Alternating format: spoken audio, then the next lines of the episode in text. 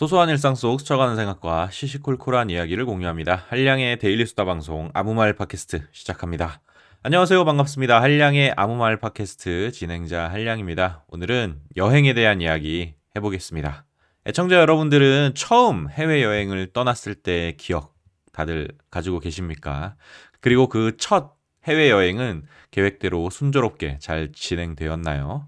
이 질문에 긍정의 답을 하시는 분들은 평소 여행 계획을 정말 빈틈없이 꼼꼼히 세우시는 분들일 텐데요. 저는 그렇게 계획을 꼼꼼히 세우는 사람은 아니라서 제 첫 해외여행의 절반 이상은 예상하지 못한 돌발 상황에 당황했던 기억들로 채워져 있습니다. 사실 누군가는 여행에서 마주하는 크고 작은 돌발 상황들이 여행의 진짜 묘미라고 이야기하기도 하는데요.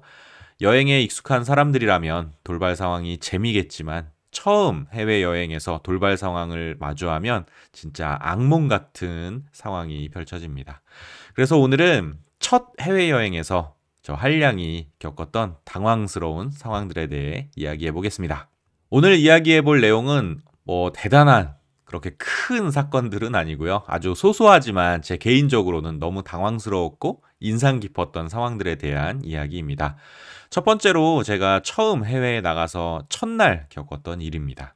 여러분은 언제 처음 해외여행을 가보셨나요? 저는 스물두 살 때 처음으로 해외를 나가보았는데요. 그전까지 저는 비행기도 한번 타보지 못했던 경기도 촌놈이었습니다. 해외여행을 같이 갈 친구도 없는 찌질한 학생이어서 결국 혼자 떠나기로 마음먹고 일을 저질러버린 건데요.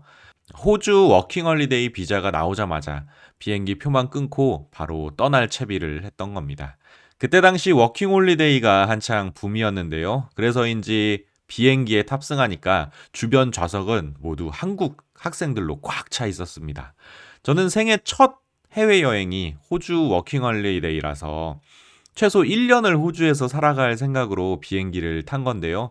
그래서 비행시간 내내 제 머릿속에는 앞으로 일 년 동안 어떻게 살아야 되지? 하는 고민들로 한가득이었습니다. 그런 불안한 마음 때문이었는지 저는 주변 좌석에 앉아있는 다른 한국 사람들에게 말을 걸기 시작했는데요.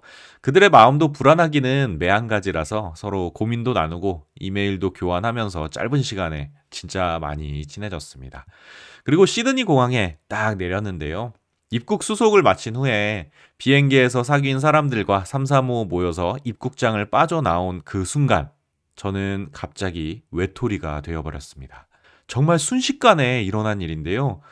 저는 정말 단순하게 비자만 받고 비행기 표만 끊어서 호주에 왔던 거라 픽업 나온 사람도 반겨주는 사람도 없었습니다. 그런데 같은 비행기를 타고 온 대부분의 한국 학생들은 유학원이다, 친척이다, 홈스테이다 해서 누군가가 픽업을 나와 있더라고요. 하나둘씩 떠나가는 그들에게 어, 연락해! 라고 말하며 손은 흔들었지만 그들의 뒷모습을 보며 남겨진 제 마음속에는 커다란 불안감이 싹트고 있었습니다. 그래서 어느새 공항 로비에 혼자 덩그러니 남겨지게 된 겁니다. 그때 진심으로 이런 생각을 했습니다. 다시 집에 갈까? 이 세상에 나 혼자 남겨졌다는 사실을 실감하게 되더라고요. 그때서야 아무것도 정해진 것 없이 무작정 떠나온 제 자신을 돌아보게 되었는데요. 정말 안일했다. 라는 생각이 들었습니다. 이제 뭐 해야 되나 한 시간 정도 공항 로비에 앉아 멍하니 있었던 기억이 납니다. 그러다 이대로는 안 되겠다 싶어서 용기를 냈는데요. 공항 안내 데스크에 가서 나 오늘 도착했는데 숙소를 어떻게 구해야 되나 물어봤던 기억이 납니다. 제가 원래 영어를 잘하는 사람은 아니라서 영어로 이야기하는데 걱정이 참 많았는데요.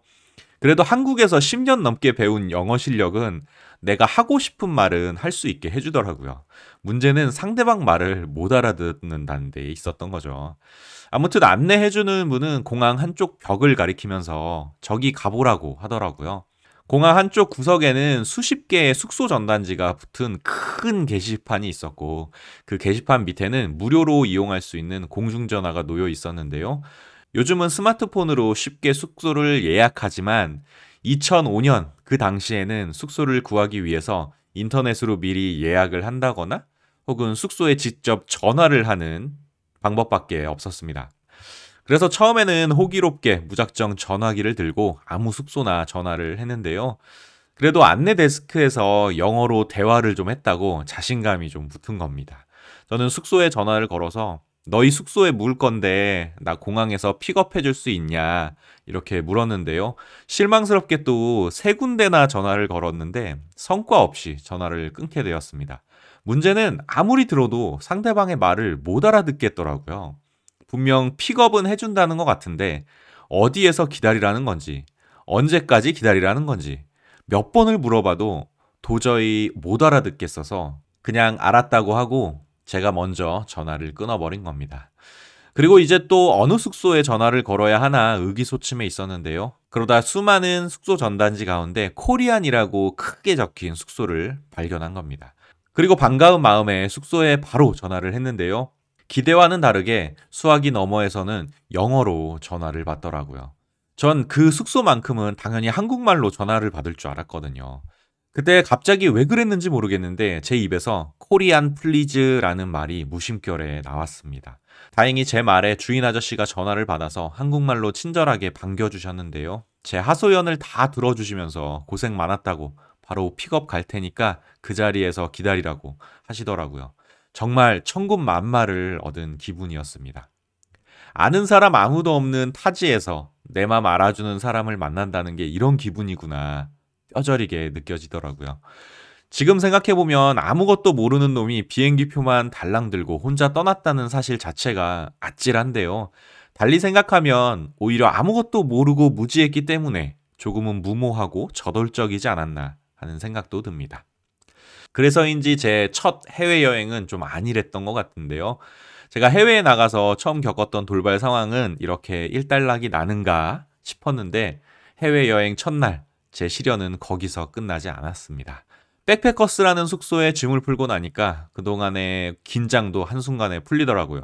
그리고 자연스럽게 배가 고파졌는데요. 제가 시드니에 도착한 시간이 오전 시간이라 숙소에 짐을 풀고 나니까 점심시간이 조금 지난 오후였습니다.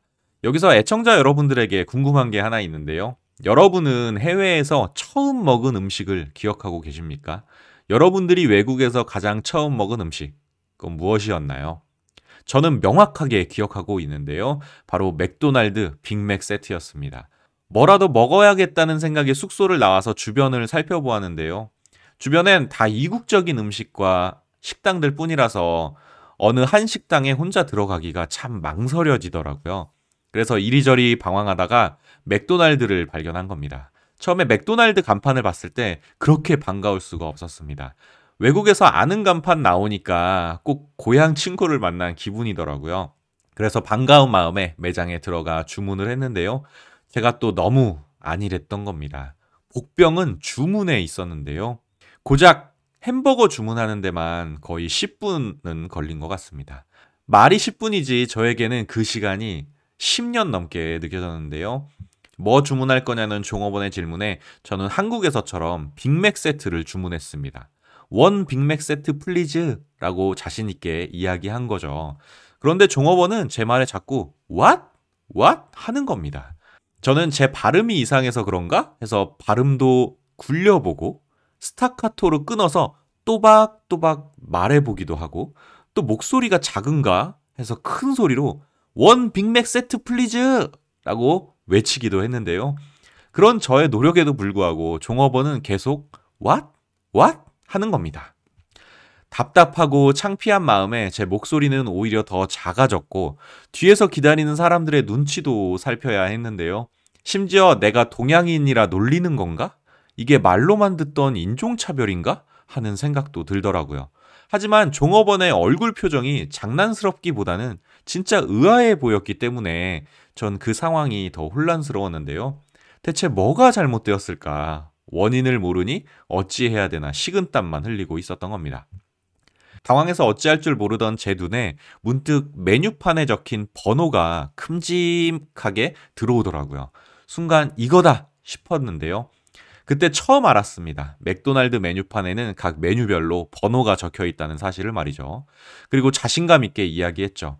넘버 원 플리즈. 왜냐하면 빅맥 옆에 숫자 일이 크게 적혀 있었거든요. 그때 종업원이 아, 빅맥 밀! 이라고 되묻는 겁니다. 그 순간 깨달았습니다. 아, 외국에서는 햄버거 세트를 세트라고 하지 않고 밀이라고 하는구나 라고 말이죠.